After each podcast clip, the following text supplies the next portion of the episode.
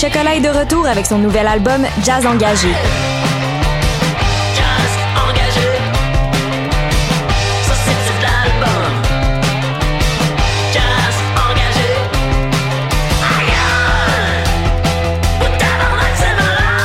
Le nouvel album est maintenant disponible, tous les détails sur leur Bandcamp.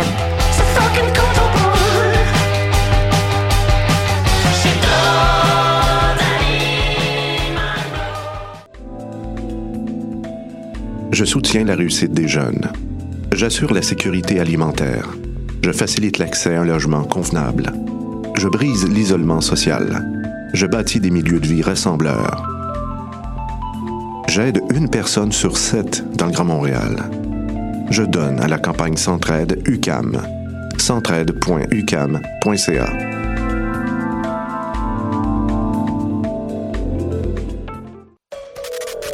Du 7 au 17 novembre, Coup de cœur francophone vous propose plus de 100 spectacles d'artistes d'ici et d'ailleurs. Place à l'audace et aux découvertes avec Fouki présente les fourmis, Urbain Desbois, Laurence Nerbonne, Jérôme 50, Lou Adriane Cassidy, L'Amalgame, Willy Graham, La Patère Rose, Kid Kuna, Jérôme Minière, le Whiston Band, Ken Lo et tellement d'autres. Pour tout savoir, consultez coupdecoeur.ca. Coup de cœur francophone, une invitation de SiriusXM.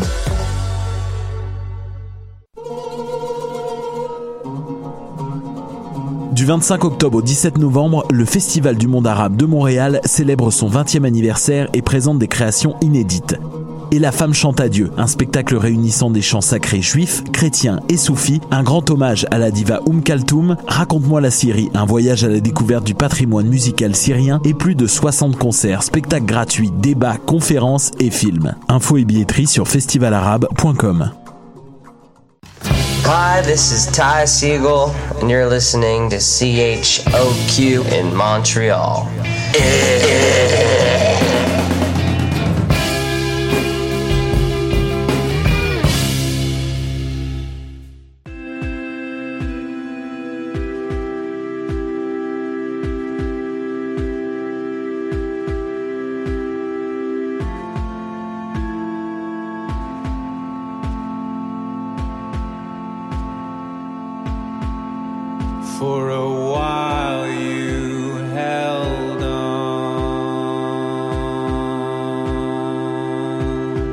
what you thought was true.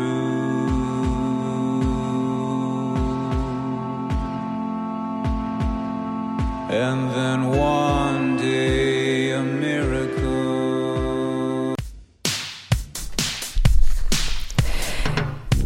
Discussion Co sur choc.ca au programme du jour. Les artistes Nate Yaffi, Geneviève Boulet et Mani Soleimanlou font l'actu- l'actualité du jour. Une pépite culturelle en compagnie de l'artiste Mélanie Binette. 10 minutes avec le chroniqueur David Lavoie et la 20e édition du Festival du monde arabe est à l'honneur dans les grandes discussions. Jingle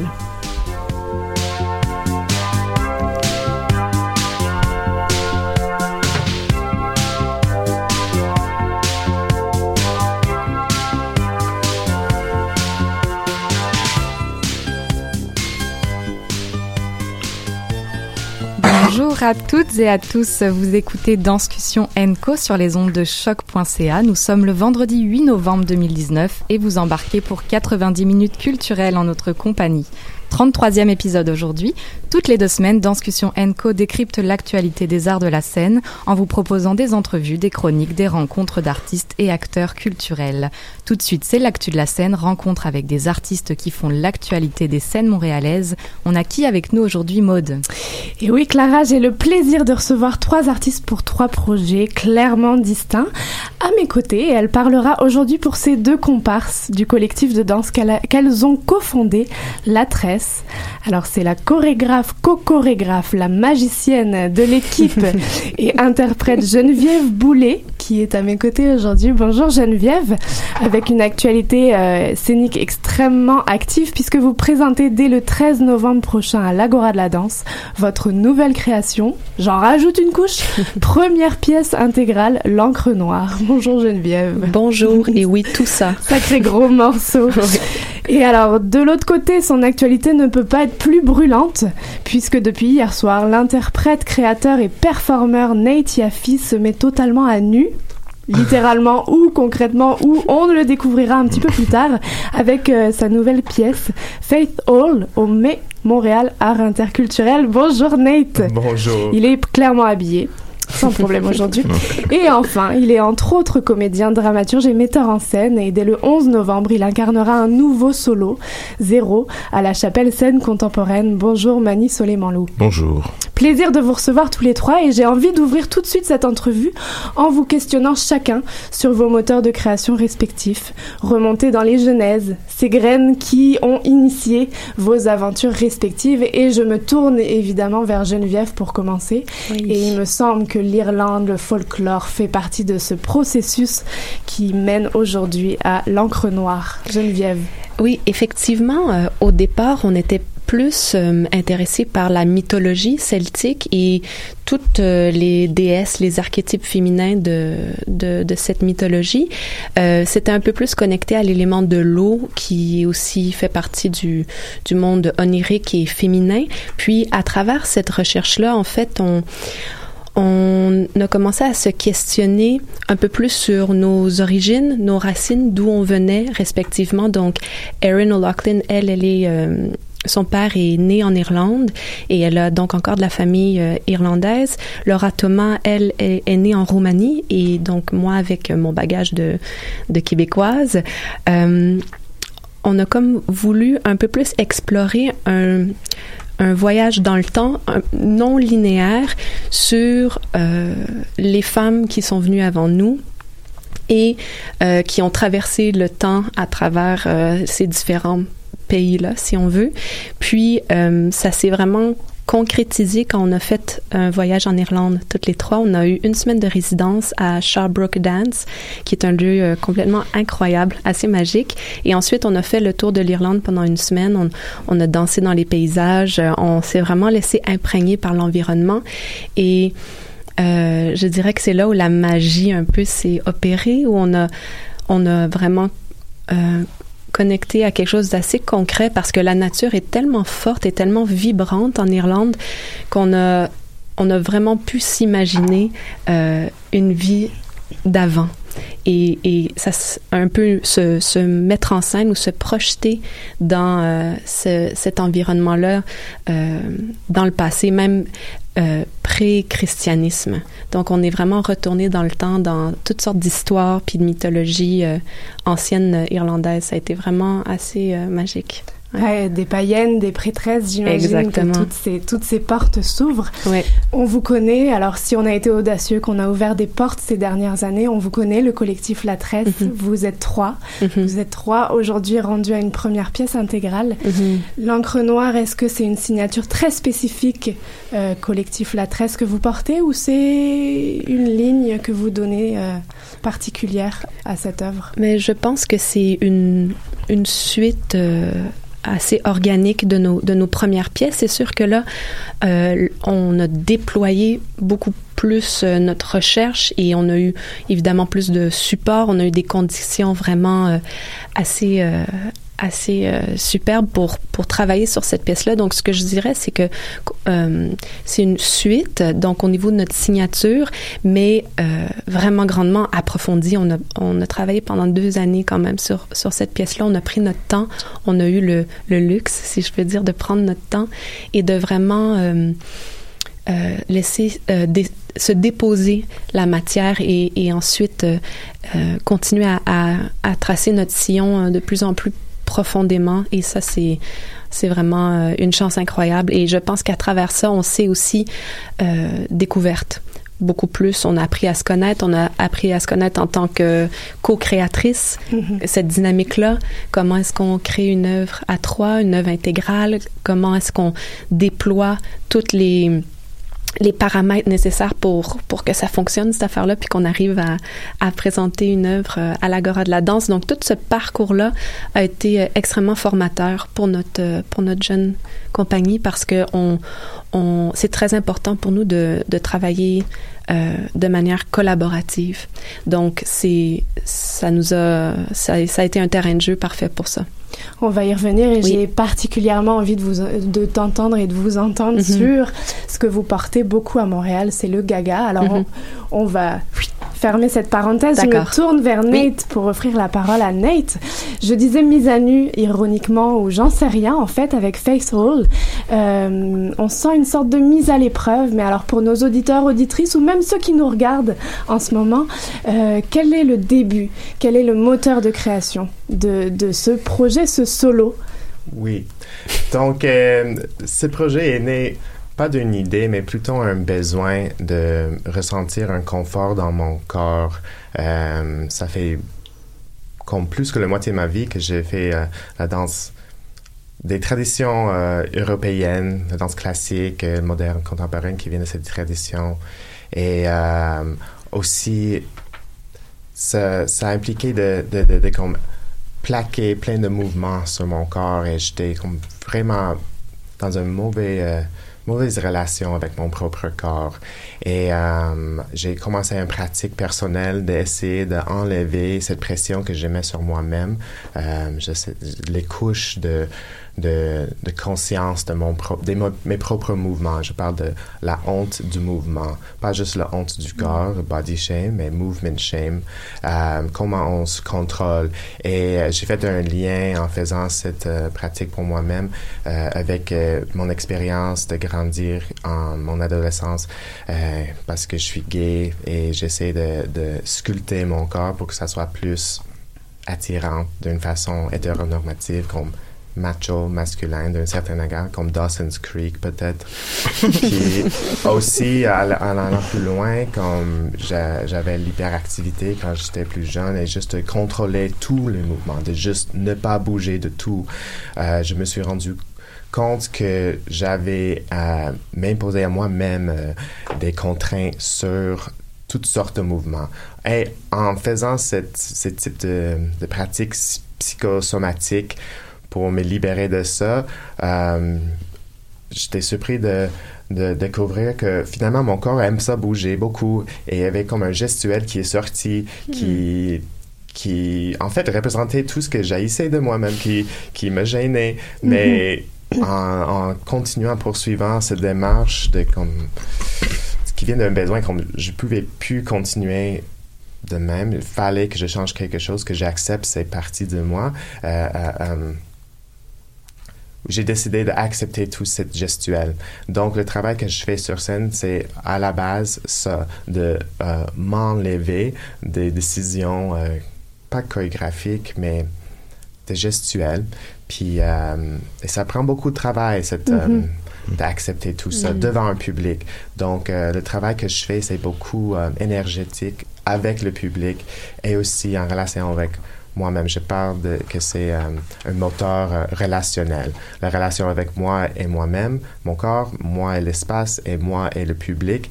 Et tous les mouvements qui sortent, c'est la danse. Hmm. Et euh, je peux comparer ça un peu comme la performance qu'on fait en groupe, comme nous autour de la table en ce moment. Moi, je fais des gestes et euh, vous me regardez. Et euh, la chorégraphie, c'est euh, tissé entre nous quatre. Donc, c'est à la base ça. Et ça parle aussi, finalement, d'une certaine approche queer vers la Mhm. danse, de ne pas imposer euh, des valeurs sur le corps, mais laisser le corps dans son autonomie parler pour lui-même. Combien qu'on on, on ressent tout ce, ce travail de prise de conscience, de, de décoder, décoder les codes physiques qui, qui ont fait ta formation pour aujourd'hui devenir ce canal ouvert, ce canal de réception et aussi de, de donation d'une certaine façon? Combien d'années ça prend à, à ou qu'est-ce que ça prend? Quel est le précurseur pour dire ok là euh, c'est fini, je, je veux plus des codes, je, je veux je veux fonctionner différemment ou Dans mon cas, oui. Est-ce qu'il y a un moment qui fait Hum, je suis plus capable? Euh, ça se peut, mais je pense que c'est une accumulation. Euh, moi, je souffre de les angoisses depuis long, longtemps, vraiment longtemps. Donc, euh, quand j'avais 21 ans, je me, suis, je me suis dit que je vais faire une démarche de essayer de soulager mes angoisses avant tout, comme même s'il faut comme changer job ou changer style de vie, euh, euh, je peux plus vivre comme ça. Euh, mais quand c'est rentré dans euh, ma pratique euh, artistique, ça fait deux ans et c'était un peu une surprise. C'était juste des choses que je faisais pour moi-même et euh, une amie, une bonne amie, elle regardait, elle dit Hey, ça c'est vraiment intéressant d'une perspective chorégraphique. En fait, ça me fait du bien de regarder ça. Puis, oui, Mhm. c'est- tranquillement, euh, j'ai découvert comment rendre cette, je sais pas comment appeler autrement, mais cette pratique personnelle d'une pratique chorégraphique. Euh, et ça, c'était beaucoup avec l'aide de Thea Patterson, qui est dramaturge et euh, ma compagnon. Dans tout ça, on travaille beaucoup ensemble. Par Mhm. exemple, je regarde aucune vidéo de cette pièce, c'est vraiment pas importante, et elle est à mes yeux d'extérieur pour euh, faire un contenant chorégraphique pour cette danse. Puis euh, c'est un travail à deux. On sent un, un immense lâcher prise, euh, autant personnel que artistique aussi pour cette, euh, ce solo euh, en performance euh, en ce moment. Oui. Donc sans doute une grosse prise de risque. Oui, c'est aussi, de, je fais ça fatal, comme la trop des fois, parce que ça prend une confiance. Mhm. Une croyance, si Une on peut. Une croyance, mais aussi une confiance euh, Mhm. jusqu'à l'infini avec le public, avec moi-même, de avoir confiance dans mon corps que ça peut, mon corps peut se représenter sans moi et euh, ça prend beaucoup d'énergie. Finalement, c'est comme un travail, un travail assez euh, euh, énorme. Intense. Mani Solemanou, Oui. sans, sans, sans transition aucune, mais un solo également Mhm. à la chapelle, zéro. Alors, euh, tout un travail autour de. Je te laisse. Autour d'eux, euh, ben écoute, moi j'ai euh, j'ai décidé après euh, avoir fait huit spectacles sur l'idée de comment est-ce qu'on se définit et qu'est-ce qui nous qu'est-ce qui qu'est-ce qui tisse les liens invisibles entre nous. C'est-à-dire qu'est-ce qui nous définit comme peuple, qu'est-ce qui, comment est-ce qu'on organise euh, cette notion d'identité, est-ce qu'on est, d'où on vient? J'ai senti le besoin après huit spectacles de retourner au solo, ce que j'avais fait il y a huit ans, et de et de hum, un peu faire le bilan de tout ce qui a été dit et fait depuis huit spectacles. Donc je me suis dit bon, maintenant j'ai un enfant. Donc cette idée-là de transmission d'identité, de ce qu'on est et comment on, on, on explique à l'autre ce qu'il est en fait, comment on l'outil pour la suite du monde, est, est devenu euh, soudainement un besoin pour moi d'essayer de faire le de, de, de, réfléchir avec les spectateurs sur ce cheminement là c'est-à-dire euh, si on enlève tout ce qui nous définit que ce soit corporel ou identitaire ou ou sexuel ou comment est-ce qu'on se définit? Puis pour moi l'enfant est la carte blanche c'est-à-dire que j'ai soudainement devant moi un être humain où tout est possible pour lui. Il peut littéralement croire qu'il est super fort. Donc là, je me suis dit, mon Dieu, euh, si lui il croit ça, quoi d'autre est-ce qu'il croit? Qu'est-ce que je lui bourre dans la tête euh, comme histoire? Est-ce que, est-ce que moi j'ai vécu ce sur quoi j'ai construit tout mon théâtre et ma vie, c'est-à-dire l'exil, l'autre, l'immigration? Est-ce que ça se transmet? Est-ce que l'exil se transmet à un enfant? Euh, Je suis un peu, euh, le- je suis un peu pris entre deux, euh, comment dire, deux, deux visions de, de ce que je suis, celui de l'échec de la vie d'un père qui regrette le départ d'un pays et la carte blanche d'un enfant et les deux qui Mhm. se comprennent pas quand ils se parlent. Fait que cette espèce de, de, de filtre entre les deux, essayer de, de démêler tout ça pour moi-même et de retrouver un personnage que j'ai laissé de côté depuis euh, cinq spectacles. ans. Ouais, et de le retrouver et de faire comme bon ben, euh, qu'est-ce qu'il a à dire cet homme-là sur l'époque et sur l'identité? Et comment est-ce que nous collectivement on parle de l'autre et de l'identité dix ans plus tard? Parce que je trouve que le, le discours euh, collectif a changé beaucoup. Notre rapport à l'autre est devenu plus venimeux, plus plus envenimé, plus épineux. Et je me suis dit ben voyons voir comment on peut réfléchir à tout ça avec un public. Pour nos auditeurs qui ne t'auraient pas vu il y a huit ans, euh, qui est ce personnage? Comment Ben, a-t-il été construit? Il a été construit euh, euh, un peu malgré moi, c'est-à-dire qu'on m'a demandé de parler de mes origines. Il y a, il y a de parler de, de mon pays, qui était l'Iran, mais qui, qui, qui, dans mon esprit à moi n'était pas mon pays, parce qu'on l'a quitté il y a 30 ans. Donc dans ma tête, mon pays c'était ici. Donc à partir du moment où dans le regard de l'autre, tu es tout le temps considéré comme étant euh, issu d'ailleurs, ben, j'ai senti le besoin de, de réfléchir à ça et de me poser la question qu'est-ce qui nous définit? Suis-je iranien? Suis-je québécois? Suis-je canadien? Suis-je Qu'est-ce que je suis?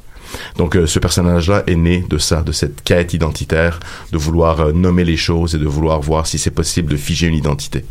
Donc c'est un peu ça, je fais un retour à ça. La pièce s'appelait 1, Il y a eu 1, 2, 3, ils étaient 4, 5, 6, 7, 8, 9. Puis là, je fais comme un prequel. Je fais un. Star Wars de moi-même. et je recule euh, euh, à, à l'essence même de, de, de ce questionnement-là, avec maintenant finalement un enfant aussi qui, qui est la prolon- le prolongement de ce que je suis, de mon, de mon identité d'enfant. Qui en devient alors sous l'étiquette de, de la pièce de théâtre. Ouais. Euh, euh, qui, quelles en sont, les, quelle en est l'écriture, quel en est le, le processus derrière ce- cette Ben, écriture? Le processus, euh, j'essaie d'être pour ce genre de projet-là le plus fidèle possible et le plus honnête possible aux réflexions que j'ai au moment où je l'écris. C'est-à-dire qu'on a une rencontre face à face, un seul en scène très euh, direct et frontal avec les spectateurs où je, où je m'adresse directement à ceux et celles qui se sont qui se sont euh, présentés au théâtre ce soir-là. J'essaie de retracer le chemin de, de, mon père qui a quitté ce pays-là et le pourquoi. Et euh, je suis vraiment dans une, approche de, de partage pendant une heure et demie de discussion avec un public, ma discussion one way, c'est-à-dire que personne ne me répond. Euh, c'est pratique, c'est agréable. Donc il y a cette espèce de, de, vraiment, j'essaie de, de, essayé de mettre en mots un bilan des dix dernières années dans ma vie et de faire bon ben j'en suis rendu où, on en est rendu où, let's go, je partage ça. Puis euh, comme je dis théâtralement, c'est un, un seul en scène, c'est-à-dire que c'est très frontal, pas de quatrième mur, je discute avec les gens. Euh, et voilà, après ça je, je slalome tranquillement dans ce terrain miné qui est l'identité. Je, je trouve ça super euh, beau ce, ce- de saisir la scène comme un, un terrain privilégié aussi de prise de parole, de prise de corps, de positionnement. Euh, que représente en fait dans chacune de vos démarches la scène, ce lieu scénique euh, Bah, bah, pour, moi, bah, ouais. pour moi, c'est sûr que c'est, euh, j'en- ai fait presque une thérapie entre guillemets. C'est-à-dire que c'est là où j'ai la chance et je prends la place et d'où le, le privilège de pouvoir réfléchir à voix haute Mm. devant 100, 200, 300, des fois 1000 personnes. Être là tout seul en train de se poser des questions sur ce qu'on est, d'où on vient, comment on est. Donc pour moi, c'est un, un espace très très très important. Euh, il reste encore euh, au théâtre un espace euh, où les gens arrivent dans une salle, où ils éteignent le téléphone, où on est assis à côté de 200, 300, 400 personnes dans le silence, puis on écoute quelqu'un parler, on Mhm. regarde quelqu'un bouger. On fait que ce moment-là, pour moi, est hyper privilégié. Il y a, il y a dans la représentation euh, euh, théâtrale, que ce soit de la danse ou peu importe, il y a quelque chose de politique. Il y a euh, un, un regroupement euh, social qui est encore très très riche et de moins en moins présent.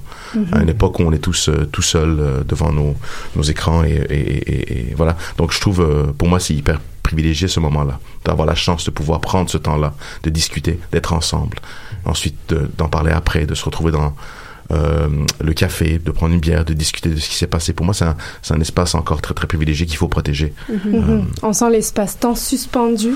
Ouais. Pour vous, la tresse, collectif La Tresse, alors c'est c'est peut-être moins des prises de parole, mais des prises de corps où euh, je te vois. euh, Oui, mais c'est, c'est, ça me fait réfléchir. C'est, c'est vrai que dans le rituel de, de, de- d'avoir des spectateurs être témoins donc d'une œuvre, il y a, il y a quelque chose pour nous qui est un peu de l'ordre du, du sacré, donc de, du moment présent ensemble. Et je, et je crois que dans l'encre noire, on, on essaie de de, de faire émerger l'universel. Donc, on, on est des, des vaisseaux, des corps, des corps de femmes, et on, notre plus grand souhait, c'est de faire, donc, de se laisser traverser par, euh, par ces histoires-là, par ces femmes de, de l'ancien temps, par ces femmes du futur, puis d'être capable d'être un miroir qui, qui fait du bien, un miroir qui, qui fait questionner, un miroir qui peut-être ouvre de- des portes ou des questions, mais certainement euh,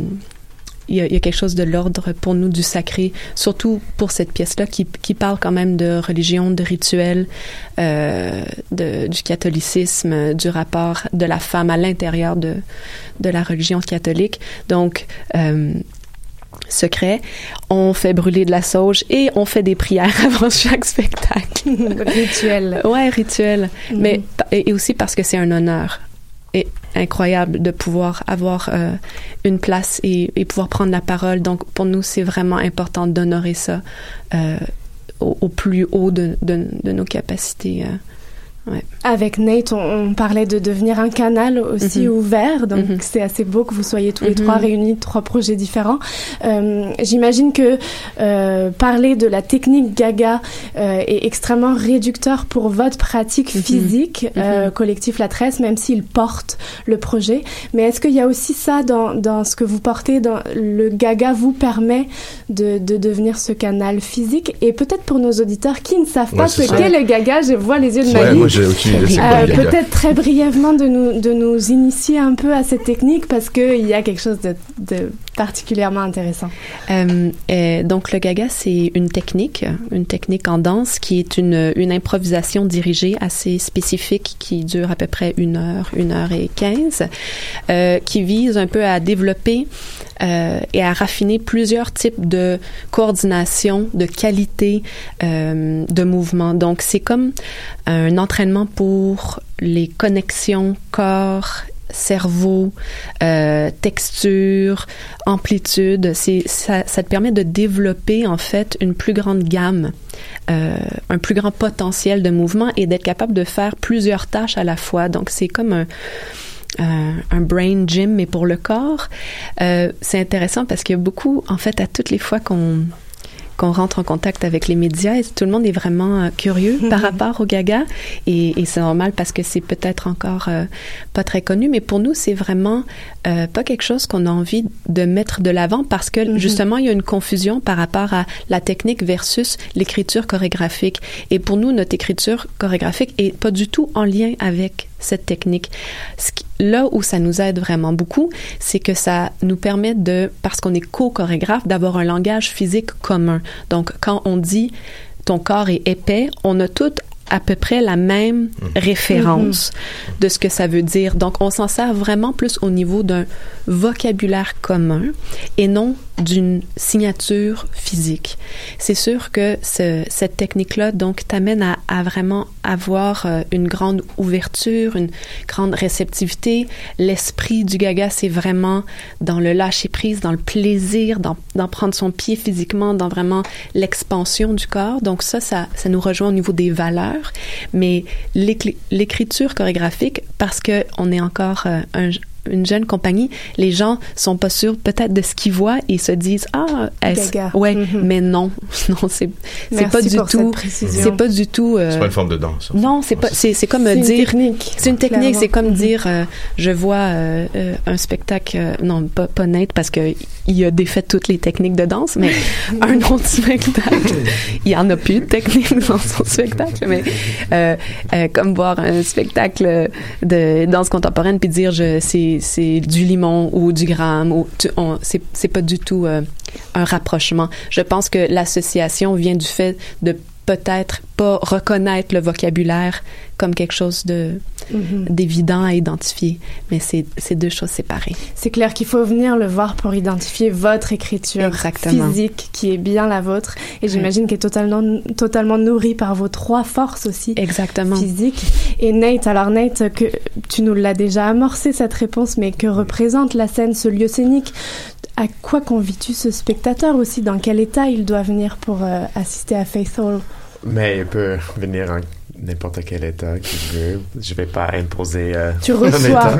oui, je le reçois en fait parce que c'est important à moi d'essayer euh, de transformer, pas transformer, mais de rendre encore euh, un espace communautaire, euh, le théâtre, comme, comme un peu Mani a dit, c'est un, un- un espace où on partage le même oxygène. euh, C'est une salle où nous sommes tous ensemble.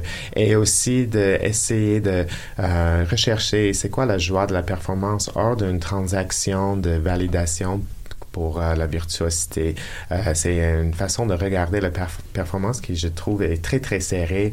On fait la performance à chaque instant dans nos vies, puis euh, ça pourrait être vraiment un plaisir pour les deux, sans avoir tout...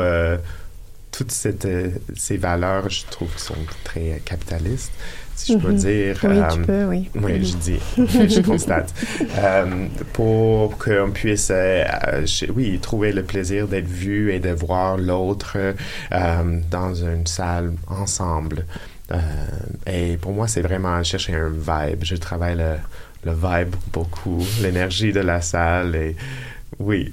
Merci beaucoup. Je- tous les trois, je, je sens que il y a comme plein de choses qui tombent. Ça fait du bien et vous portez en fait chacun votre univers. Mani, j'ai envie de, de clore aussi sur cette démarche euh, qui, qui est statuée intimiste, euh, pourtant une écriture collective, quasi documentaire. Ouais.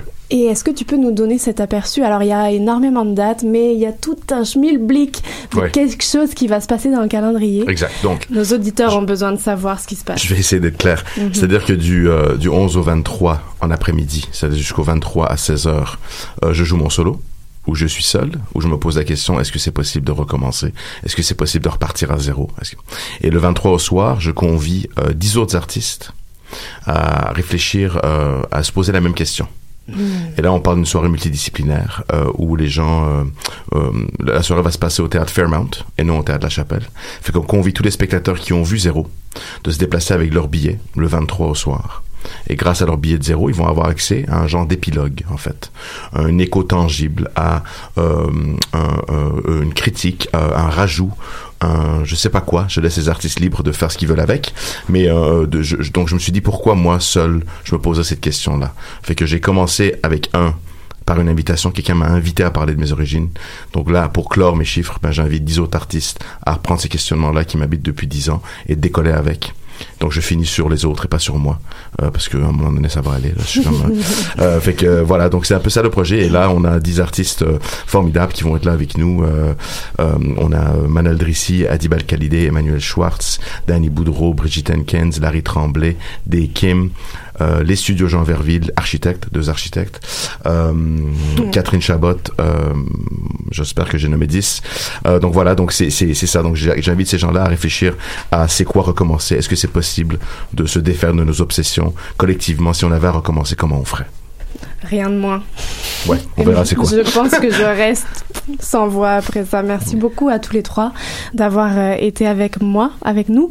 Rappelons les dates quand même. Face Hall 2 et avec Nate Yaffe est présenté au mai Montréal Art Interculturel encore ce soir, le 8, et demain, le 9 novembre 2019. L'encre noire, nouvelle création du collectif La Tresse, prend l'affiche euh, à l'Agora de la Danse du 13 au 16 novembre. Dépêchez-vous, les billets sont clairement en vente et ça se remplit vite. Oui, oui, oui. Il reste juste la place samedi soir. Exactement. Donc euh, foncez. Quant à Zéro de Mani Soleimano, je pense qu'on l'a on l'a compris maintenant. Euh, donc on le retrouve, on te retrouve à la chapelle scène contemporaine du 11 au 23 novembre. Je spécifie que c'est une coproduction L'Orange Noyer et Théâtre Français du CNA. Euh, voilà. Merci à tous les trois. Je vous laisse libre à toutes vos occupations qui ont qui doivent être méga intenses en ce moment. Et nous, on se retrouve après une courte page musicale avec Merci de chocolat dans l'album Jazz engagé. Vous écoutez Danscussion Co et nous sommes le vendredi 8 novembre 2019. Cher public, merci d'être avec nous.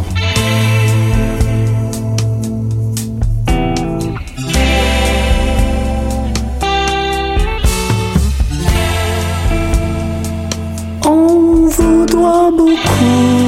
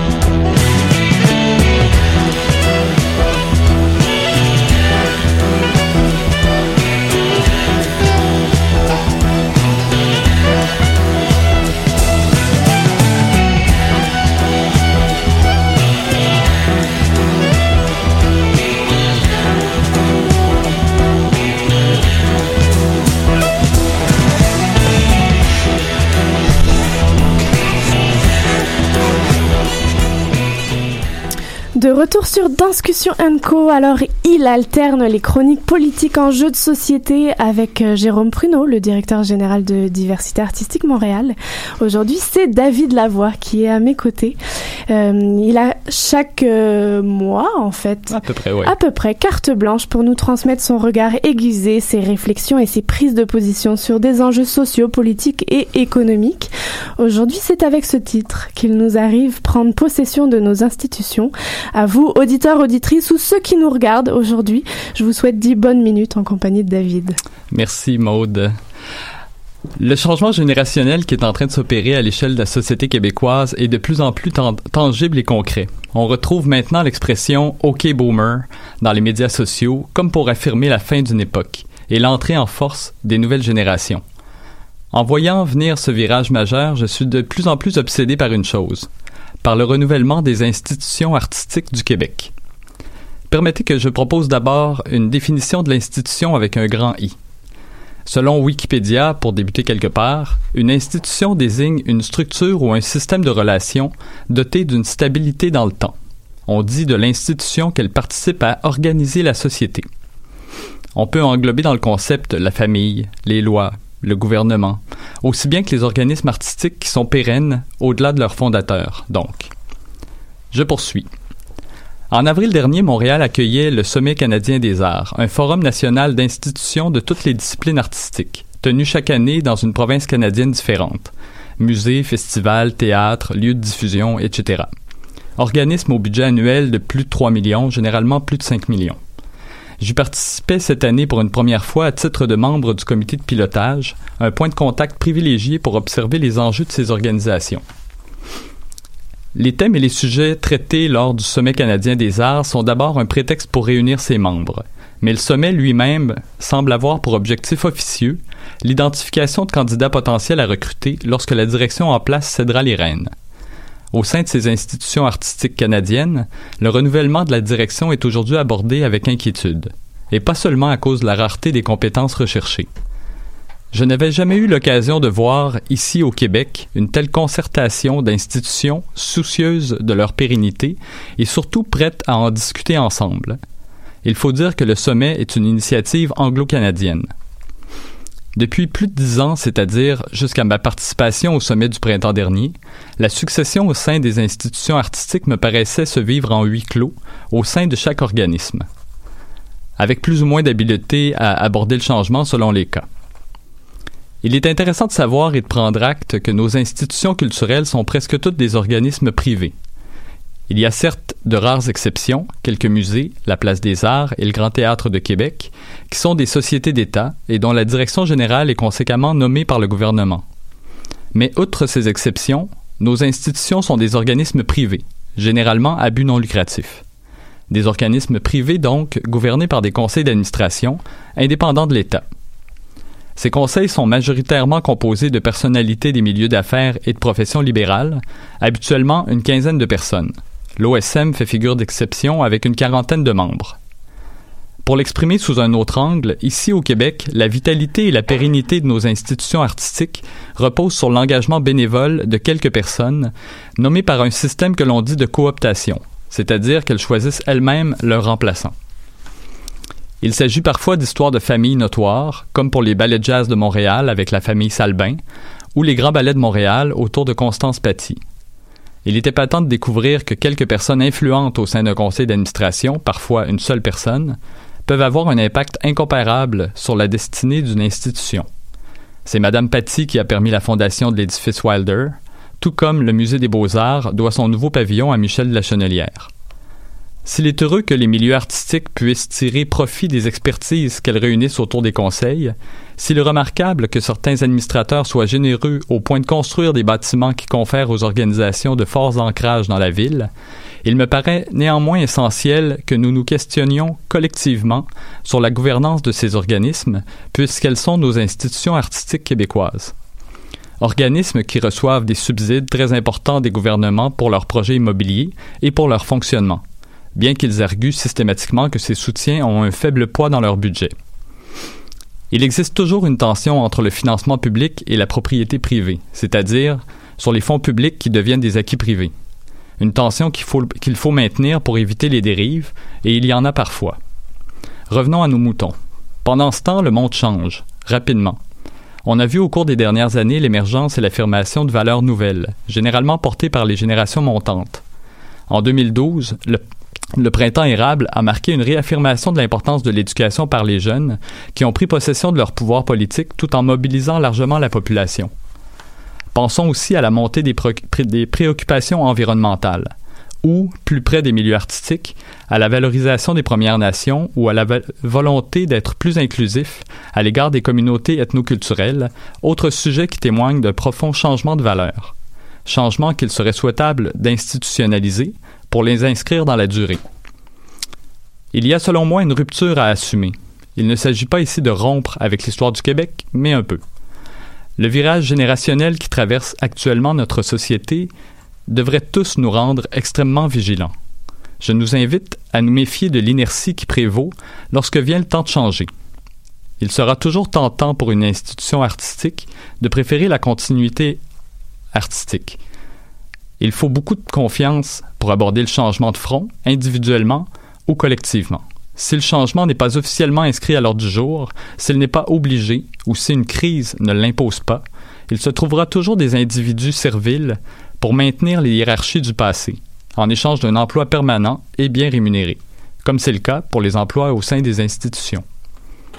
Cette semaine, Espace Go dévoilait les résultats du chantier féministe qu'il a tenu en avril 2019. Si certaines des recommandations, des neuf recommandations issues de ces travaux sont nouvelles, comme la création d'un prix soulignant les réalisations féministes, ou très contemporaines, comme engager le milieu artistique dans les communications épicènes, la majorité des recommandations ne sont que des constats indirects d'un certain échec. Un échec des luttes féministes des, des dernières décennies. Faute d'avoir réussi autrement, le rapport revendique aujourd'hui, avec raison, l'établissement de quotas dans l'attribution des subventions, la tenue de statistiques sur la parité homme-femme pour les saisons théâtrales, et une série d'autres mesures qui démontrent que rien n'est encore acquis en matière de parité. Pourrons-nous faire mieux en matière d'inclusion de la diversité, en matière de valorisation des peuples autochtones, en matière d'environnement? Il faut beaucoup de confiance, de confiance en nous, pour aborder le changement. J'ai tenté en 2017 d'engager le Conseil québécois du théâtre dans une réforme de sa gouvernance. Je suis entré au conseil d'administration de l'association avec ce projet précis j'ai réussi avec Brigitte Henkins, ma coprésidente, à faire accepter l'idée de notre coprésidence après six mois de discussion avec les autres membres du conseil, et ce, malgré que nous ayons été élus par les membres de l'association. Pour que le CQT gagne en pertinence et en efficacité, nous avons ensuite tenté d'amener un cran plus loin les réflexions sur la, gouvernance. En vain, échec total. Nous avons quitté le bateau après deux ans. À la suite de notre départ du Conseil en 2018, un comité a été mis en place pour étudier à nouveau la question d'une réforme de la gouvernance. Le rapport, fort intéressant, est sur une tablette. Si même les acteurs du milieu du théâtre, a priori progressistes, sont incapables d'envisager le changement, comment les autres institutions le feront-elles avec plus de succès? Surtout celles qui doivent jongler avec des risques financiers, ce qui n'est pas le cas du CQT. L'institution ayant fonction de pérennité, le changement y relève toujours du défi. Et pourtant, nous avons grand besoin qu'elles évoluent, ces institutions. Nous pouvons fantasmer à l'idée d'une société affranchie d'institutions désuètes, mais nous avons besoin d'institutions, parce qu'elles inscrivent ce qui nous importe dans la continuité, dans l'avenir.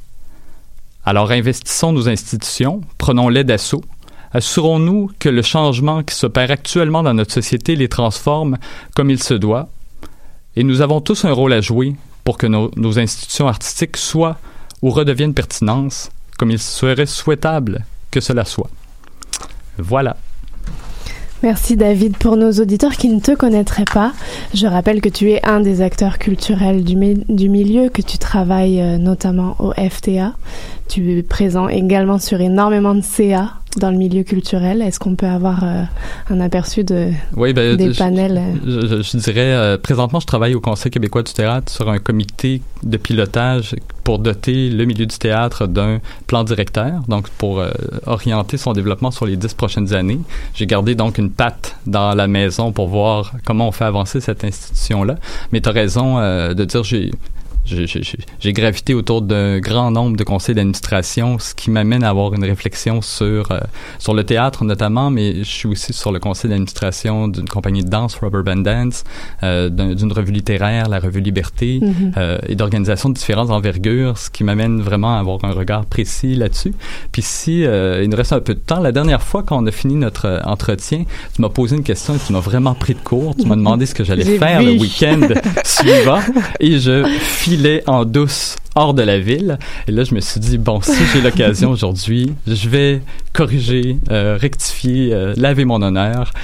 Je suis allé voir, Je euh, je suis allé voir la semaine dernière un spectacle aux écuries qui s'intitule c'était quoi le titre? Qui s'intitule c'est un spectacle donc monté par euh, un groupe d'adolescents qui ont été accompagnés pour parler euh, de- des rapports de force que la société exerce sur eux. Donc c'était le pouvoir euh, euh, raconter ra- le pouvoir raconter à ceux qui l'exercent sur moi. Et c'était euh, un moment théâtral magnifique où euh, on ressent la révolte ou la possibilité de la révolte chez les nouvelles générations, un désir d'affirmation très fort qui me reconnectait sur ce qui m'a amené moi à faire du théâtre et où tout à coup la frontière entre le professionnel et l'amateur était admirablement brouillée où euh, on n'avait pas besoin d'avoir des professionnels sur la scène, le, le propos se rendait euh, merveilleusement bien, ils étaient une trentaine. Et de les voir euh, à la fin de la représentation tous très très fiers et touchés et émus de ce qui s'est passé là vraiment me ramenait une fois de plus à l'importance de des métiers qu'on euh, qu'on exerce. Mhm. Le changement à échelle humaine est super euh, important. Ça m'intéressera de- d'avoir une suite aussi de cette discussion sur concrètement euh, nos présences sur les CA, concrètement, Mm, comment mm, on mm. accompagne euh, quand on veut le changement, comment on fait petit pas par petit pas euh, l'évolution? Et la prochaine fois que je reviens ici, mais je reviendrai avec Jérôme Pruneau et dans un esprit un peu plus de discussion pour essayer euh, d'ouvrir, d'ouvrir, euh, d'ouvrir ces sujets-là. Mais cela dit, je, je, je terminerai en disant, je me sens privilégié de l'espace qu'on me donne ici pour réfléchir. Alors, ça me fait un plaisir encore une fois d'être là. Merci David, la parole, la prise de parole est super importante. Merci de, de t'en saisir. Euh, je poursuis. Merci. Ah, dans, donc le 6 décembre pour toi, dans deux semaines, c'est Jérôme Pruneau. Écoutons euh, aujourd'hui un titre signé Bon Enfant. On se retrouve pour une super pépite culturelle après.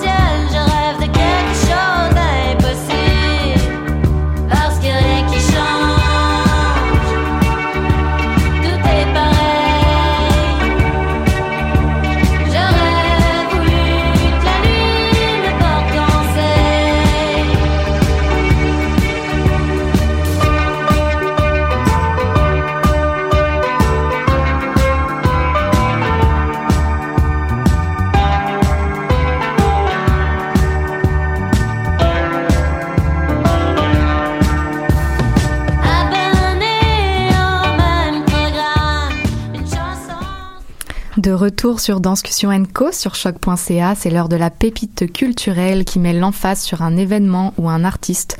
Aujourd'hui, ce sera un one-on-one, comme la performance immersive que mon invité, pardon, que mon invité propose dans les espaces publics de la Place des Arts actuellement et qui s'intitule Errance. J'ai le plaisir de recevoir l'artiste interdisciplinaire, performeuse et chercheuse Mélanie Binette. Bonjour Mélanie. Bonjour. Merci beaucoup d'être avec nous aujourd'hui. Alors, tu as cofondé et tu diriges depuis 2009 2009 le collectif Milieu de nulle part qui s'interroge sur les lieux propices à la performance et sur le rapport des spectateurs à l'espace architectural et urbain.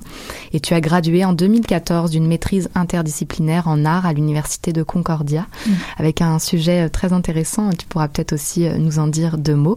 Euh, Un mémoire questionnant le potentiel politique de la participation des, des spectateurs, spectatrices dans des performances immersives. Mhm. Alors, j'ai tout de suite envie de te demander qu'est-ce qui te plaît, qu'est-ce qui t'attire dans la performance in situ? Ben, c'est, je pense, le pouvoir de l'immersion, c'est le pouvoir de- d'engager son corps dans toute sa sensorialité. Et, euh, et donc, c'est plus simplement l'esprit, c'est pas simplement l'intellect qui qui, participe, mais c'est le corps au complet. Et, euh, et quand je parlais de potentialité politique à la participation des spectateurs, je pense que cette immersion-là, il contribue à, à l'engagement du spectateur, même, même quand c'est fait de façon contemplative. Euh, ça permet d'ouvrir l'esprit, de réfléchir. Euh, des fois, quand on marche, on réfléchit mieux quand on se promène dans la ville, quand on erre. Et, euh, et je pense que c'est un peu ça aussi euh, la, la démarche à travers euh, le projet Errance, c'est d'ouvrir l'esprit et de, de se mettre à observer, mais aussi de réfléchir en observant, mais en, en gardant le corps engagé. C'est vrai qu'il y a un certain état méditatif dans le fait de d'errer, de se déplacer. Euh, comment euh, est née cette performance errance alors qui, je le rappelle, est une performance in situ dans les espaces de la Place des Arts euh, pour un un ou une spectatrice à la fois, main dans la main avec toi. Euh, c'est un projet qui est à la fois une cartographie de l'intime et une cartographie de l'espace social dans la Place des Arts. Est-ce que tu peux nous dire comment est né ce projet? Effectivement, donc euh, mon père est décédé à la Place des Arts en 2002 Euh, et pendant bien des années, j'ai tassé cet événement-là au fond de moi. Et, euh, et il y a cinq ans environ, j'ai commencé à vouloir revisiter cet événement-là à l'écrit. Mais aussi, je me, je me questionnais sur la forme que ça allait prendre. Évidemment, je savais, comme étant une artiste in situ, que ça devait prendre forme dans l'espace public euh, de la Place des Arts. Euh, et euh, et j'avais entendu parler d'une œuvre euh, à Londres qui était une œuvre one-on-one aussi, où les gens se tenaient la main, mais dans un contexte complètement différent pour explorer euh, les corps queer et voir comment les gens se disent ouverts d'esprit, mais qui sont prêts à tenir la main de quelqu'un qui est queer ou qui trans. Euh, donc, voir euh, jusqu'à quel point on, on- on- la politique des, de- des corps dans l'espace euh, se répercutait dans cet événement-là. Mais quand j'ai entendu parler de ça, moi, je me suis dit, ah, ça serait aussi un beau format pour explorer vraiment l'intimité au théâtre, qui est quelque chose de plus rare, et aussi le toucher, qui est quelque chose qu'on qu'on explore pr- pratiquement jamais, on touche pas au spectateur. Donc, euh, et pour moi, ça allait me permettre de communiquer cette chose-là cette prise de parole-là que je trouvais difficile et que j'ai eu de la difficulté à, à exprimer pendant de longues années, je me suis dit que le toucher pouvait me permettre d'aller au-delà des mots. Et ça fonctionne vraiment. À date, je te dirais, euh, il y a quelque chose qui se passe dans la main que je tiens des gens, euh, dans les micro-mouvements. C'est comme, des fois, je me dis, c'est comme la micro-performance qu'on fait parce que s'agit qu'un un doigt, un petit doigt bouge et on le sent. Et ça veut dire quelque chose. Mhm, quelque chose dans la proximité, dans l'intime. euh, On rentre vraiment dans une bulle, j'imagine, euh, avec toi. Euh, comment inscrire une expérience si intime, le deuil, dans son rapport à un lieu public aussi fondateur de la vie culturelle montréalaise que la Place des Arts? Quel désir derrière cette démarche euh, Transformer son rapport au lieu, euh, quelque chose de thérapeutique? Qu'est-ce que c'est pour toi? Ben, je pense que toutes ces réponses sont bonnes. Euh, définitivement, il y a un aspect thérapeutique à ce que je fais, mais aussi à se questionner sur notre rôle de citoyen, euh, comment on s'inscrit, nous, petits citoyens, dans la ville, dans la grande histoire de la ville de Montréal, dans ce grand projet de Jean Drapeau, qui était un projet très... euh, tu sais, Jean Drapeau, quand il débarquait, c'était comme un bulldozer. Et ce, projet-là a, a fait disparaître tout un parti de maison. Et, euh, et donc, ces gens-là disparus, je fais un parallèle avec toutes les autres personnes qui ont pu disparaître sur ce lieu-là. Puis, en faisant la performance récemment aussi, j'ai pris conscience à quel point il y a beaucoup d'itinérants qui euh, logent sur l'esplanade et qui peut-être aussi euh, donc euh, il y, y a beaucoup de, de niveaux de de, de, de, de personnes qui peuvent s'inscrire dans ce lieu-là et rappeler la mémoire des lieux. Je pense que c'est ça mon, mon, mon but, autant la mémoire intime que la mémoire publique et faire un parallèle entre euh, entre le macro et le micro. Mhm. Et ça fait déjà euh, quelques quelques temps que tu que tu as lancé cette euh, cette performance Errance et elle est encore euh, jusque fin novembre. Euh, J'imagine que tu as déjà vécu des, des expériences assez euh, incroyables avec les spectateurs en tête à tête, sûrement très différentes aussi d'une personne à l'autre. Je suis curieuse de savoir un petit peu les, les coulisses de, de ces performances, d'avoir quelques indications, quelques quelques anecdotes peut-être euh, par rapport à ces rencontres euh, en tête à tête que tu as pu faire? C'est super intéressant parce que évidemment il y a beaucoup de gens qui ont vécu des deuils qui viennent, qui se projettent dans mon deuil. Donc euh, donc beaucoup de femmes, de jeunes femmes ou de de gens qui ont perdu quelqu'un au même âge que moi, même s'ils sont un petit peu plus vieux que moi, ou même des gens qui ont perdu un amoureux. Mais des fois il y a, toutes sortes de différents parallèles. Des fois c'était la même année. Des fois c'était le même mois. D'autres personnes, c'était au même âge. Euh, D'autres personnes, c'était dans un lieu public, eux aussi. Euh, je pense notamment à l'aéroport de Montréal, quelqu'un qui a vécu la perte de quelqu'un dans l'aéroport et qui a eu de la difficulté ensuite à, à en voyage, tout simplement. Euh, donc, il y a plusieurs euh, niveaux euh, euh, de façon dont les gens se projettent dans le deuil, mais même les gens qui n'ont pas vécu de deuil se projettent. euh, parfois, ils se projettent dans mon père. C'est intéressant. Les hommes qui ont des, des petites filles, entre autres, euh, qui se projettent dans, dans cette idée-là de, de disparaître alors qu'on qu'on pensait pas qu'on l'a pas prévu. C'est pas une longue maladie. Euh, Tu sais, mon père est mort d'une crise cardiaque, donc d'un coup, il, il a disparu. Donc, je pense qu'il y a cette crainte-là, du jour au lendemain de partir, euh, qui nous ramène à notre propre propre mortalité. Donc, il y en a pour d'autres gens, c'est vraiment leur propre mortalité qui, euh, qui, qui, qui est mis de l'avant. Mais, euh, mais c'est vraiment, c'est vraiment fascinant. Chaque personne amène euh, son propre vécu, puis ça devient vraiment un partage à la fin. C'est ça. On a vraiment l'impression, je me, je leur tiens la main, mais ils me tiennent la main aussi. C'est vraiment euh, donnant-donnant. Mhm, c'est un échange. Ouais. vraiment. Et, et c'est ça, tu dis, euh, il y a un, un temps justement pour échanger avec toi après la performance, justement pour avoir un retour et pour continuer à, à prolonger cette expérience euh, aussi, j'imagine. Oui, pour- je trouve ça important parce que euh, ça fait 50 minutes que les gens m'entendent dans leurs oreilles. Donc, euh, je veux leur donner parole après. Euh, évidemment, je peux pas le faire très longtemps, mais je garde un bon 15 minutes. Des fois, quand c'est la dernière personne, je déborde un peu. Euh, mais pour moi, ça fait partie de la performance aussi, cet échange-là à la fin. C'est leur tour de performer. C'est leur tour. Et parfois, il y a des gens qui sont sans mots aussi, puis qui ont besoin de rentrer à la maison. Je leur dis toujours qu'ils peuvent m'écrire. Mhm, Ça peut venir après, plus tard. En effet. Exactement, ouais. Chaque expérience est unique et, et c'est super de la respecter dans, dans cette, euh, cette euh, unicité, justement. Et est-ce que toi-même, euh, tu découvres encore des espaces cachés, des détails, des, des choses dans cet espace-là, à la place des arts, que maintenant tu commences quand même à avoir beaucoup exploré? C'est un lieu qui performe. C'est ça qui est intéressant aussi parce que l'environnement est tellement changeant. Je l'ai faite pendant la disque, avec le tapis rouge de la disque. Euh, C'était tellement en contraste parce que ma performance est dans la lenteur, dans la contemplation. On marche lentement. Donc, dans cette folie-là du tapis rouge, euh, c'était vraiment super intéressant de le faire.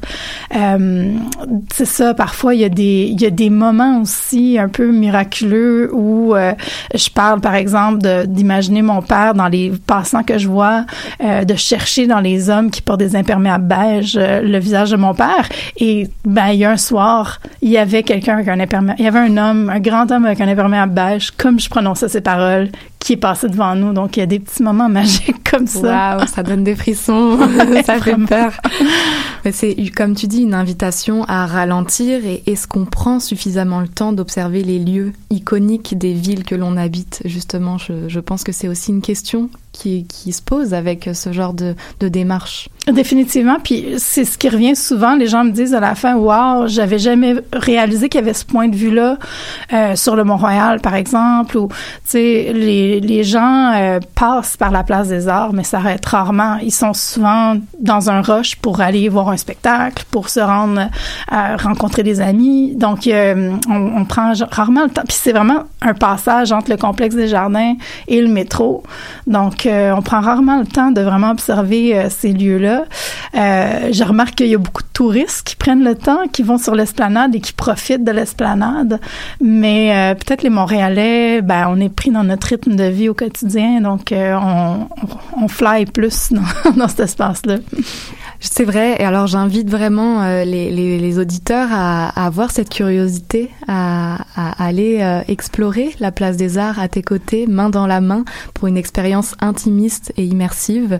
Merci beaucoup, euh, Merci à Mélanie toi. Binet, d'avoir été avec nous aujourd'hui. Je vais rappeler les dates euh, One on One Errance, donc c'est du 16 octobre au 24 novembre. Donc vous avez encore tout le mois de novembre pour aller profiter de, de cette expérience. Euh, merci beaucoup d'avoir été avec nous. On fait une courte pause musicale et on se retrouve juste après. Merci.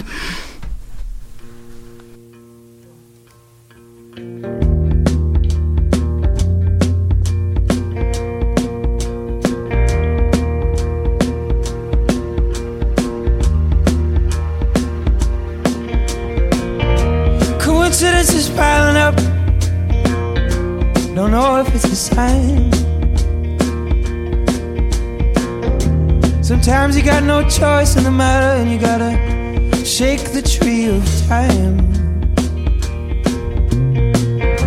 See, I finally found another that I'd like to introduce. Do You know what I'm thinking? Can you tell me who I am? Do you think that I am doomed? You're my blood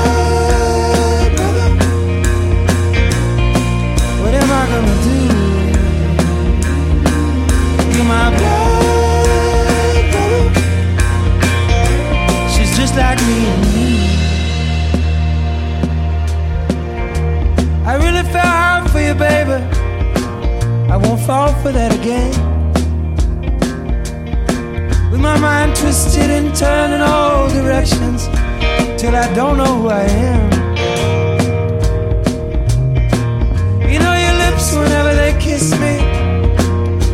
Like a gun against my skin. But if ever they cut you down with a dagger, only I'd feel it going in. She's my blood. What am I gonna do? She's my blood.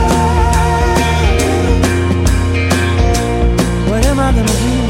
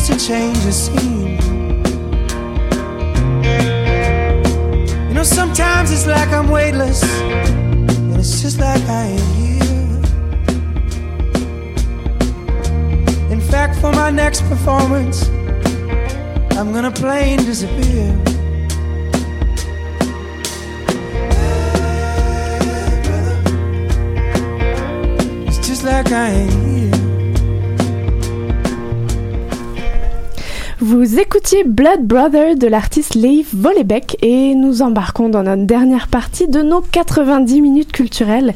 Ce sont les grandes discussions qui s'ouvrent, le moment d'ouvrir les portes d'événements, de réalités culturelles, de paroles d'artistes autour d'une thématique proposée. Alors aujourd'hui, depuis le 25 octobre à Montréal et jusqu'au 17 novembre prochain, la 20e édition du Festival du monde arabe est lancée 20 ans déjà. Et pour nous accompagner au cœur de cette immersion et soulever les réalités et enjeux de ce festival, j'ai le plaisir de recevoir d'une part la directrice des communications, Émilie Awad. Bonjour. Bonjour Émilie. Et alors tu es accompagnée d'un des artistes de la programmation. Alors, attention, le jeune prodige égyptien, parmi les plus grands virtuoses du oud, Mohamed Abozekri, est avec nous aujourd'hui. Et alors Mohamed, je précise que ce soir tu seras à 20h sur la scène de la cinquième salle de la Place des Arts avec le projet Abozekri Project. Alors double merci à vous deux de prendre le temps d'être à nos côtés ce midi quand même, quand vous êtes en plein euh, rush, euh, j'imagine, euh, de festival. Alors merci, bonjour Mohamed. Mohamed. Bonjour. Cette année, le festival, on vient de le dire, célèbre ses 20 ans, 20 années inscrites sous cette euh, thématique au midi du monde, 20 ans d'acrobatie. Alors tout de suite, je me suis dit cirque. Non, évidemment non. Alors joli moment pour nous, Émilie, euh, pour que tu nous fasses découvrir à la fois la mission, le mandat et les grandes lignes historiques. Tu en as parcouru les neuf dernières années en titre de directrice des coms. J'imagine que tu as vécu une évolution. C'est à toi, Émilie, de nous faire un aperçu de ce festival. Super, merci Maud. Euh, oui, en, en effet, 20 ans d'acrobatie, ça, ça, ça résume un petit peu l'esprit du festival depuis qu'il a commencé, la, la lutte continuelle que l'équipe dont je fais partie depuis donc 9 ans, euh, euh, vraiment, on mène une sorte de combat pendant, euh, euh, surtout pendant les, les, les euh, cinq ou six dernières années. Euh, c'est quand même euh, euh, un exploit de- d'exister à Montréal, un festival du monde arabe d'exister à Montréal. Euh, on a quand même beaucoup de défis de toutes sortes. Euh, évidemment, je ne vais pas parler de, de tout ce qui est budgétaire, coupure, etc., du gouvernement du Québec, etc. Ça, c'est un chapitre à part. On peut en Mais parler aussi- quand même. Ça fait partie des enjeux, mais c'est Ok. pas fort. Bah oui, ici on parle de tout. Euh, sans oui, c'est ça, mais aussi la perception aussi euh, externe du festival, que ça soit avec, avec le mot maintenant de nos jours, malheureusement le mot arabe euh, porte, un Mhm. poids euh, assez lourd. Euh, donc d'être flanqué, disons, de, ce, de, de, de cette identité-là, euh, nous, euh, nous pose je, je le dirais euh, de manière très très franche, de me pose problème au niveau des commanditaires, au niveau du public, au niveau même de la communauté arabe en tant que telle. Euh, donc vraiment, le FMA est au centre de, de multiples fronts et euh, auxquels il fait face depuis plusieurs années, que ça soit euh, le public, disons québécois, avec toute cette vague bon d'immigration, avec le 11 septembre, avec les les accommodements, les accommodements rais- raisonnables en 2007, avec tout ce qui se passe politiquement, ça se répercute sur le festival. Alors que bon, euh, logiquement parlant, c'est quand même, on parle d'art, de musique, et c'est deux choses différentes, mais c'est la réalité. Euh, D'autre part, la communauté arabe à Montréal est divisée en groupuscules euh, qui ne s'entendent pas, qui parfois n'aiment pas le festival. Le festival a une ligne directrice très audacieuse. On a eu des, éditions qui, qui osent beaucoup, et donc ça ça plaît pas à certaines personnes. Donc vraiment, le, le, le- disons le festival, c'est pour ça qu'on qu'on parle d'acrobatie, qu'on parle d'un de quelqu'un qui marche sur un fil parce que c'est très fragile et que euh, le fait d'exister maintenant, c'est quand même un très très gros défi. Gros défi, prise de risque que vous relevez. Voilà. Et en même temps, j'imagine que, que tu disais, oui, c'est compliqué, mais en même temps, les artistes sont des éponges de la société, donc ils portent aussi toutes ces paroles. Alors, à deux voix, Mohamed et, Émilie, euh, monde arabe, est-ce qu'on peut tout de suite rectifier? Est-ce qu'on peut tout de suite euh, définir? Est-ce qu'on peut mettre des mots sur le monde arabe Essayer de briser ce tabou de arabe, effectivement, comme tu dis, j'aime parler sans filtre. Donc, est-ce que vous pouvez nous donner un aperçu alors de vos postures, de vos de vos cultures aussi, ce que ce qu'est le monde arabe et ce qu'il euh, alors le festival le porte. Mhm. Alors, qu'est-ce qu'il est ce monde arabe? Alors, moi, Mohamed, vas-y. Ouais, moi, si, si je dis un mot juste là-dessus, c'est que, alors, enfin, pour moi, en tout cas, le- parce qu'on se vend depuis, depuis même longtemps, j'ai l'impression que toujours, on a, on a cette vision des choses où, quand on dit monde arabe, c'est que c'est vraiment une entité un peu, enfin, on dirait vraiment qu'on parlait d'une tribu ou quelque chose. Totalement. quelque. Alors que le monde arabe, en fait, il comprend des pays et c'est comme si on disait, euh, je sais pas, genre l'Europe ou enfin, en fait, c'est- un peu pareil que ça. C'est-à-dire que chaque pays a son histoire et sa manière de vivre, a- chaque pays a ses parfums, a sa musique, a, a ses poésies. Enfin, donc on est quand même en train de parler de d'une culture. Enfin, on n'est même pas en train de parler d'un pays ou, ou d'une histoire en quelconque, mais le monde arabe, c'est, je sais pas, c'est tout, c'est plusieurs cultures et plusieurs euh, histoires en même temps en fait. Donc forcément, quand on tient cette thématique-là, c'est pas si euh, C'est un peu réducteur, disons. Ouais, je trouve que c'est assez réducteur quand on dit genre oui alors la musique, euh, le festival du monde arabe. En fait, le monde arabe, c'est, ça veut juste, je veux juste dire qu'il parle arabe et qu'il partage certains d'histoire entre eux. Par contre, ce qui, ce qui dégage le monde arabe aujourd'hui, c'est que des valeurs complètement diverses et complètement différentes, en fait. Mhm. Donc, tu as le Liban, de Syrie, de, voilà, d'Irak, tu as, tout le nord, l'Afrique du Nord, tu as, tout le Maghreb, tu as l'Égypte, tu as la Libye, tu as, le Soudan, euh, dans, dans culture nubienne, tu as les Bédouins, tu as les Kabyles, enfin, c'est c'est pas. Le berceau. Exactement. On est dans le berceau méditerranéen. Voilà, c'est pas un kebab, quoi. Enfin, tu vois, c'est- c'est c'est bien. Alors, est-ce qu'on pourrait euh, suggérer le festival des mondes arabes Est-ce que c'est est-ce que c'est en discussion Mais en fait, de- c'est- c'est euh, d'abord euh, il y, a, il y, a, il y a eu en 2007 une discussion, toute une discussion euh, avec vraiment des instances euh, politiques, culturelles qui euh, ont décidé de changer le nom du festival, que ça va nous poser moins de, pro- moins de problèmes.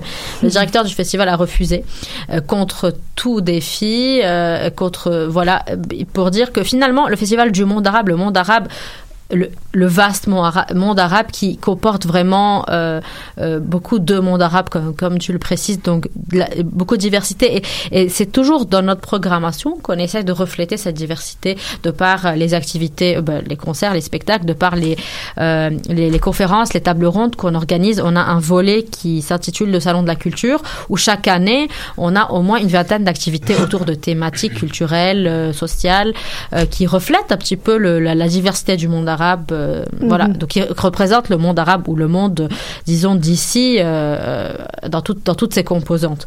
Euh, aussi, le volet cinéma aussi transparaît euh, cette diversité-ci.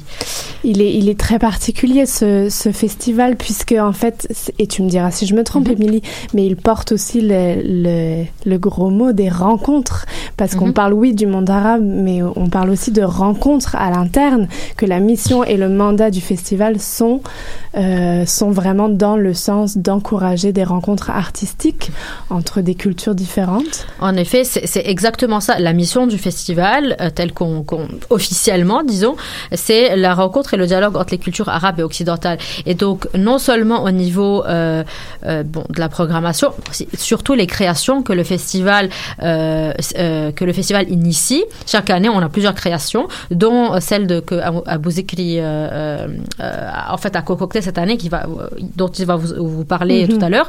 Euh, et en fait, euh, l'essence de ces créations-là, c'est vraiment la rencontre d'artistes qui viennent d'ailleurs et des artistes d'ici. Donc, on a souvent euh, cette, euh, on, a, on a souvent des artistes internationaux du monde arabe qui viennent ici, qui rencontrent des artistes québécois. Cette année, par exemple, l'ouverture euh, du festival, euh, c'était euh, s'intitulait euh, Et la femme chante à Dieu. C'était en fait un spectacle exclusivement féminin. Donc, on a, on a regroupé un orchestre d'ici qui est fait exclusivement de femmes, avec chef d'orchestre euh, une femme aussi, et on a euh, réuni les spiritualités, les chants sacrés euh, chrétiens, maronites d'Orient, orthodoxes d'Orient, les chants soufis, donc musulmans, et les chants juifs. Euh, séfarades et euh, ashkénazes, etc. Donc vraiment, c'était euh, une rencontre des, de trois cultures avec aussi les, les, les, les- des, des artistes montréalais. Donc c'est vraiment, c'est toujours euh, ce genre de, de travail qu'on fait, euh, de, de réunir deux langages musicaux ou bien de cultures qui sont vraiment parfois qui, qui ne se, se sont jamais rencontrés, qu'on fait, qu'on fait voilà. Vous êtes là, c'est la 20e édition. Mhm. On parle de 20 années d'existence de ce festival à Montréal. On imagine, comme tu le dis, le parcours chaotique, Mhm. euh, mais j'imagine aussi les magnifiques euh, prouesses qu'on a pu découvrir aussi dans, dans 20 années. Alors, je le précisais, ça fait 9 ans que tu es Mhm. aux directions des communications. Est-ce qu'on peut avoir un, un aperçu de l'évolution, mais aussi pour cette 20e année, est-ce qu'il y a quelque chose de très euh, un courant, qui est une tendance pour les artistes si on prend du recul sur toute la programmation Est-ce Mhm. qu'on on ressent euh, par rapport à il y a 20 ans euh, comme une grande ligne c'est sûr que le festival quand même a beaucoup évolué au niveau du euh, euh, du développement euh, international. On a présenté plusieurs créations du festival euh, euh, à l'international. On a fait beaucoup de tournées de nos spectacles. C'est quand même un festival qui a de plus en plus euh, de rayonnement international. Ça, c'est vraiment quelque chose. C'est c'est un euh, quand même un grand exploit. Euh, cette année, c'est- vu que c'est une édition anniversaire, on fait beaucoup de rétrospectives. Donc, on reçoit des artistes qui sont déjà venus plusieurs fois, au, c'est Mhm. des habitués du festival qu'on reçoit cette année. Euh, on a cinq créations cette année. On- normalement, on en a un maximum deux. Cette année, on en a cinq. Donc, c'est quand même une programmation qui est assez élargie, qui dure trois semaines au lieu de deux. Donc, cette année, on a vraiment redoublé d'efforts au niveau de- du contenu, de la programmation des artistes. Euh, malgré tout ce travail, c'est quand même une équipe. Notre équipe, notre équipe, c'est une équipe. On est une petite équipe, mais c'est une équipe qui travaille avec passion, qui vraiment se donne à fond pour pouvoir Mhm. réaliser ce festival. Avec tout ça, euh, vers, euh, en fait, euh, le problème c'est que c'est le déséquilibre avec les fonds publics qui viennent vraiment, qui nous mettent des bâtons dans les roues parce que le plus qu'on réalise des choses, plus on, on, on, on excelle au niveau de la programmation et au niveau des, du contenu et des idées, euh, plus en fait on est, on est en train de voir un effondrement des, des fonds publics, surtout au niveau provincial. Donc c'est ça le, le, le paradoxe qu'on essaye en fait de... de Et de- si je peux poser la question, est-ce que c'est justifié? Est-ce que pas du tout, pas du tout. C'est ça, c'est ça le problème, c'est qu'il y a aucune. euh, on a eu euh, de- en, en trois ans, on a euh, eu une baisse de 250 000 dollars de subventions comme ça, sans sans aucune explication. Puis c'est quand même un coup très très dur pour le festival. Merci pour cette Voilà. transparence. Ça, permet d'être concret. Alors, Bah oui. Mohamed, côté artistique, que représente le festival? On parle de rétrospective. Est-ce que tu es un artiste de cette rétrospective ou tu es un, un- un novice du festival On- il s'inscrit dans Bah, ton on va parcours dire que cette fois-ci, là, je suis un peu de, de- invité pareil de manière un peu exceptionnelle puisqu'il il s'agissait vraiment d'une création. Donc déjà discuté souvent avec le directeur du festival, justement avec Joseph, avec qui on parle assez souvent.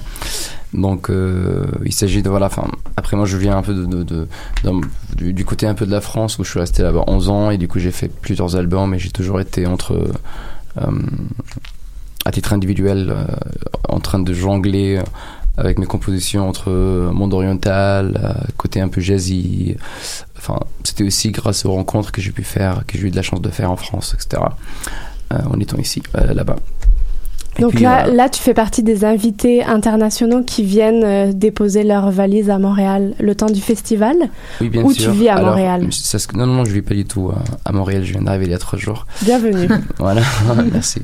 En fait, non, tout ça pour c'était pour arriver à conclure que en 2016, j'étais passé ici avec mes projets en fait à festival. Donc ça c'était une invitation comme comme comme toute autre invitation qui peut avoir lieu pour un artiste. Mais cette fois-ci, la, la, la, on va dire la, chance ou l'opportunité qui, qui, me soit donnée et pour laquelle je suis extrêmement reconnaissant, c'est cette création du chant que, que j'avais trop envie de faire pour mon cinquième album et ça fait trois ans euh, que j'essaie, enfin que j'en parle à Joseph justement, le directeur du festival, etc.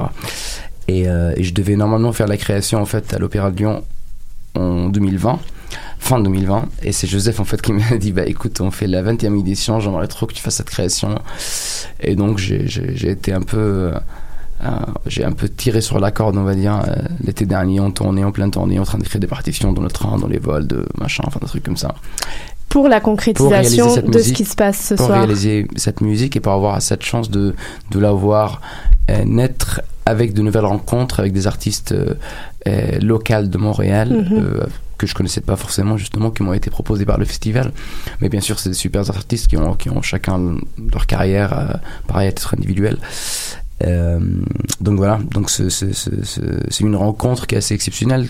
On se pr- proposait, enfin souvent, voilà, en tant qu'artiste, on a son groupe, on a son album, on va vendre son spectacle comme tous. Enfin voilà, on a notre tourneur, notre producteur et, et patati patata. Enfin voilà, et ça bouge pas plus que ça quoi. Sauf que là, c'est assez intéressant parce que j'arrive à Montréal, mais non, non seulement que je vais réaliser un projet qui me tient à cœur depuis des années, mais c'est mais c'est également de, de, de, de, de faire une nouvelle rencontre avec des artistes que je connais pas forcément et donc de jouer avec eux, de répéter la musique en trois jours. Et hier, c'était notre première, on va dire, à l'Assomption pour, pour se chauffer. Et, normalement, ce soir, c'est vraiment la soirée euh, que, voilà que dont on parle depuis un moment déjà.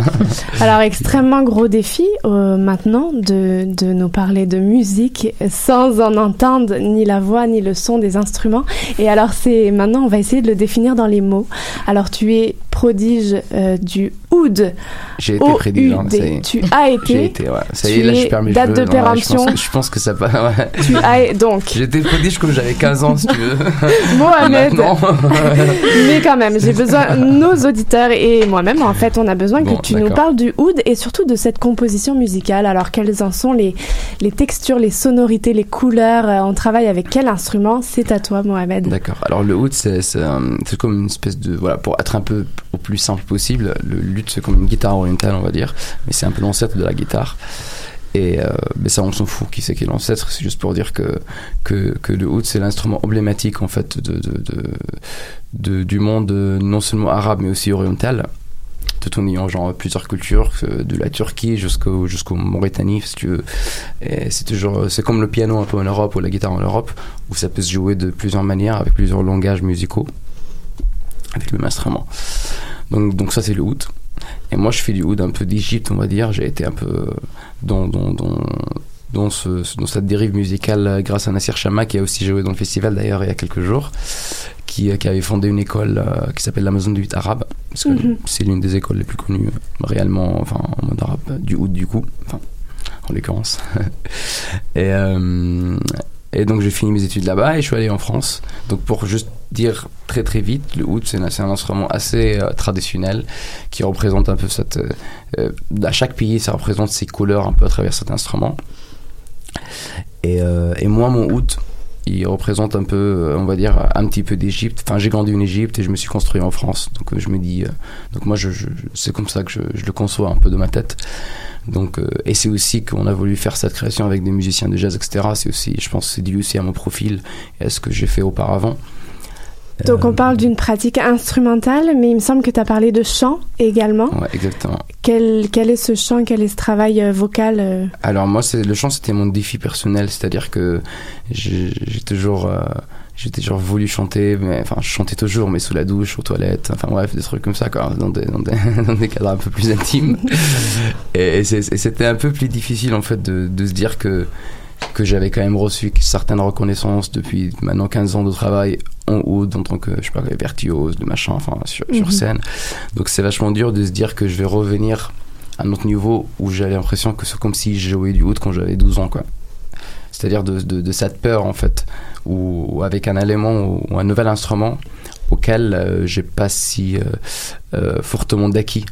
Ou, enfin voilà c'est un peu plus dur quand tu fais. C'est comme si je faisais un nouvel instrument en fait. C'est exactement pareil donc ça fait quelques années, ça fait 2-3 ans que je sais que ça me fait très plaisir, je sais que j'adore chanter, je sais qu'il y a vraiment un truc avec ce nouveau projet, on va dire en concluant un peu toute l'expérience que j'ai pu avoir euh, euh, les dix dernières années avec, justement avec mes rencontres avec les jazzmen, etc. Donc je n'avais déjà fait quelques albums, ne serait-ce que c'était toujours euh, de la musique instrumentale, pure et dure. Et, donc voilà, c'était un peu mon défi personnel. Voilà, chacun il a son défi en fait. Donc le festival, leur défi c'était c'était comment on va trouver le budget pour ramener ces artistes pour réaliser leur création. Moi mon défi c'est comment je vais chanter à côté de nous avec des musiciens de jazz.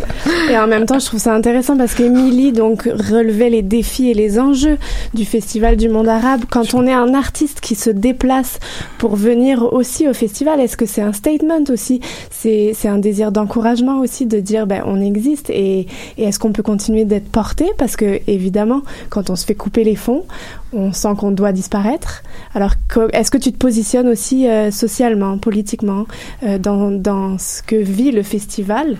Alors je, je, je, me, je me positionne pas politiquement, Mhm. ça c'est clair pour de ma tête. Mais par contre je me positionne, enfin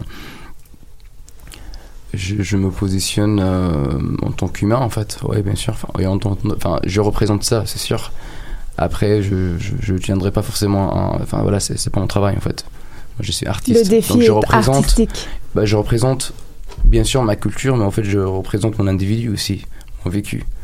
Donc certain- certainement, il y, a beaucoup, il y a beaucoup de choses qui représentent l'Égypte. Il y a aussi des choses qui représentent ce que j'ai vécu en France. Il y a des choses qui représentent euh, euh, le reflet de, de, de mon entourage, de ce que, enfin voilà. Donc, donc je me dis, tant voilà, j'arrive- moi j'arrive jamais à avoir un, un, vrai message politique, mais tout ce que je peux avoir, c'est que oui, bien sûr que je m'indigne et je me mets à leur côté quand on parle du monde arabe. Bah, je viens, je viens de ce monde-là, et euh, et, je trouve que c'est vrai que dernièrement, euh, il y a eu certaines tensions sociales surtout en France même du côté de France encore plus voilà enfin c'est vrai que je- je- je- j'entends que ça, ça commence à avoir des échos, des échos ici. Mais dernièrement il y a vraiment une, une tension sociale qui est vraiment pas agréable euh, vis-à-vis de la culture mais parce que enfin voilà il y, a, il y a eu toujours parce que là si on parlait dans les années 60 ce serait un peu intéressant enfin, mais maintenant normalement des fois on, parle du monde arabe mais le monde arabe aujourd'hui il est un peu partout c'est comme si on disait un artiste de, de France qui habite au Caire et que, et que là et que là tu es en train de dire ouais mais les Français enfin c'est un peu pareil Mhm, en fait Totalement.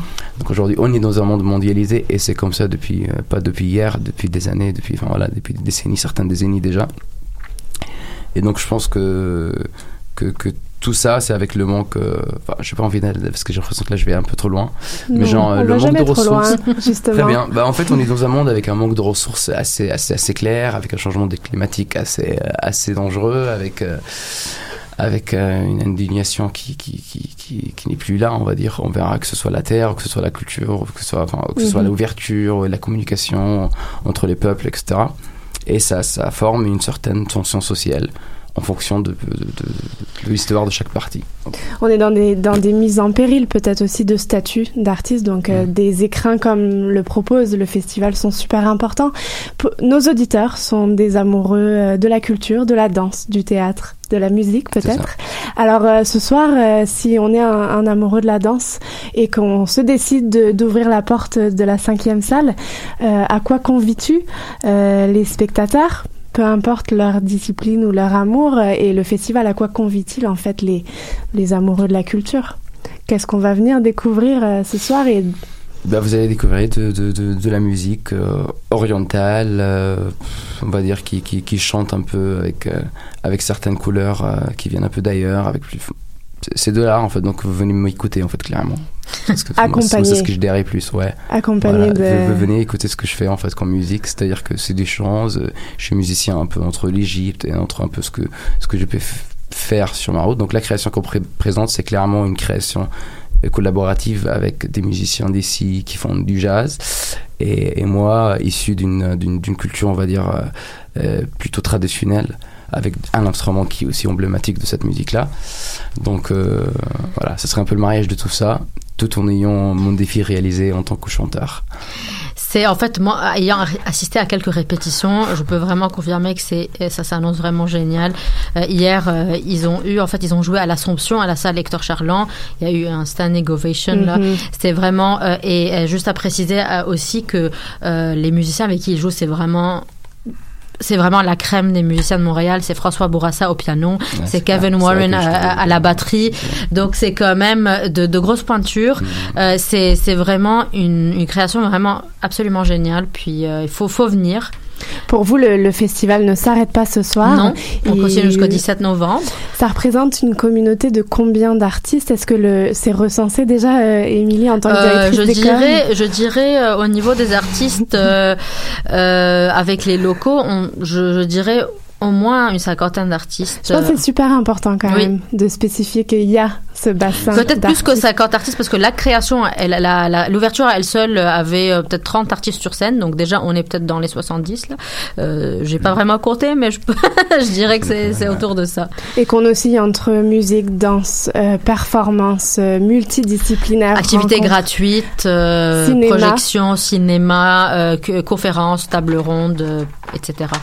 J'ai quand même envie de. Le travail euh, sur le site web est extrêmement bon en définition de mots. On sent tout, tout ce que vous portez en Mhm. fait, et c'est super chouette de juste lire les textes. Puis j'ai envie de lire euh, ce, mandat. Mhm. Euh, le festival est un véritable carrefour de tendances et d'orientations artistiques permettant la réflexion et l'expérimentation.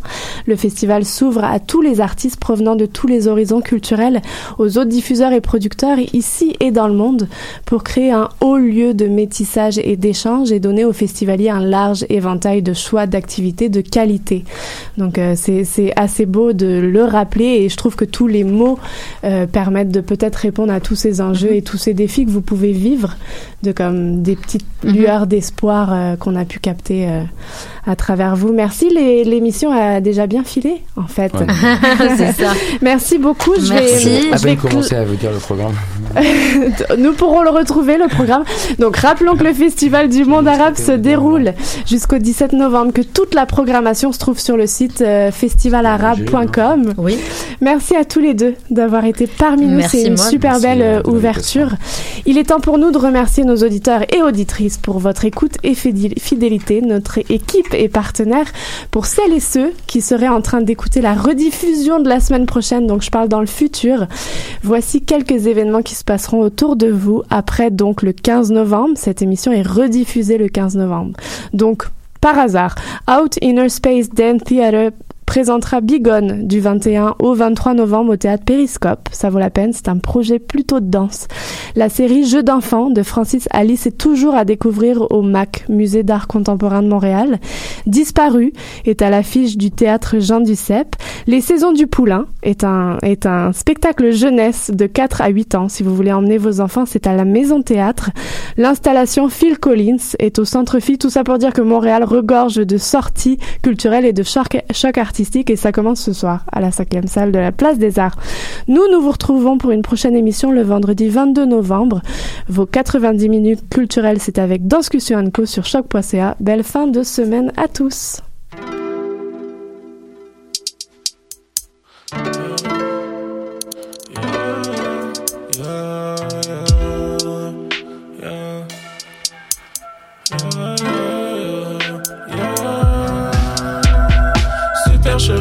Amour. Je pense à tout ce que je ferais pour un je t'aime. L'amour est jetable, une machine à jetons.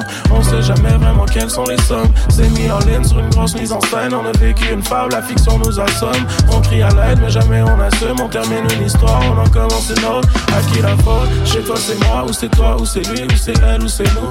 Oh, je sais pas, mais toi, t'as quelque chose, on pourrait en parler. Tu devrais venir chez nous. L'amour est mort, les liqueurs à pour blanc, je ça, sa mémoire. La tienne, en espérant secrètement que tu reviennes. Round around thinking about you.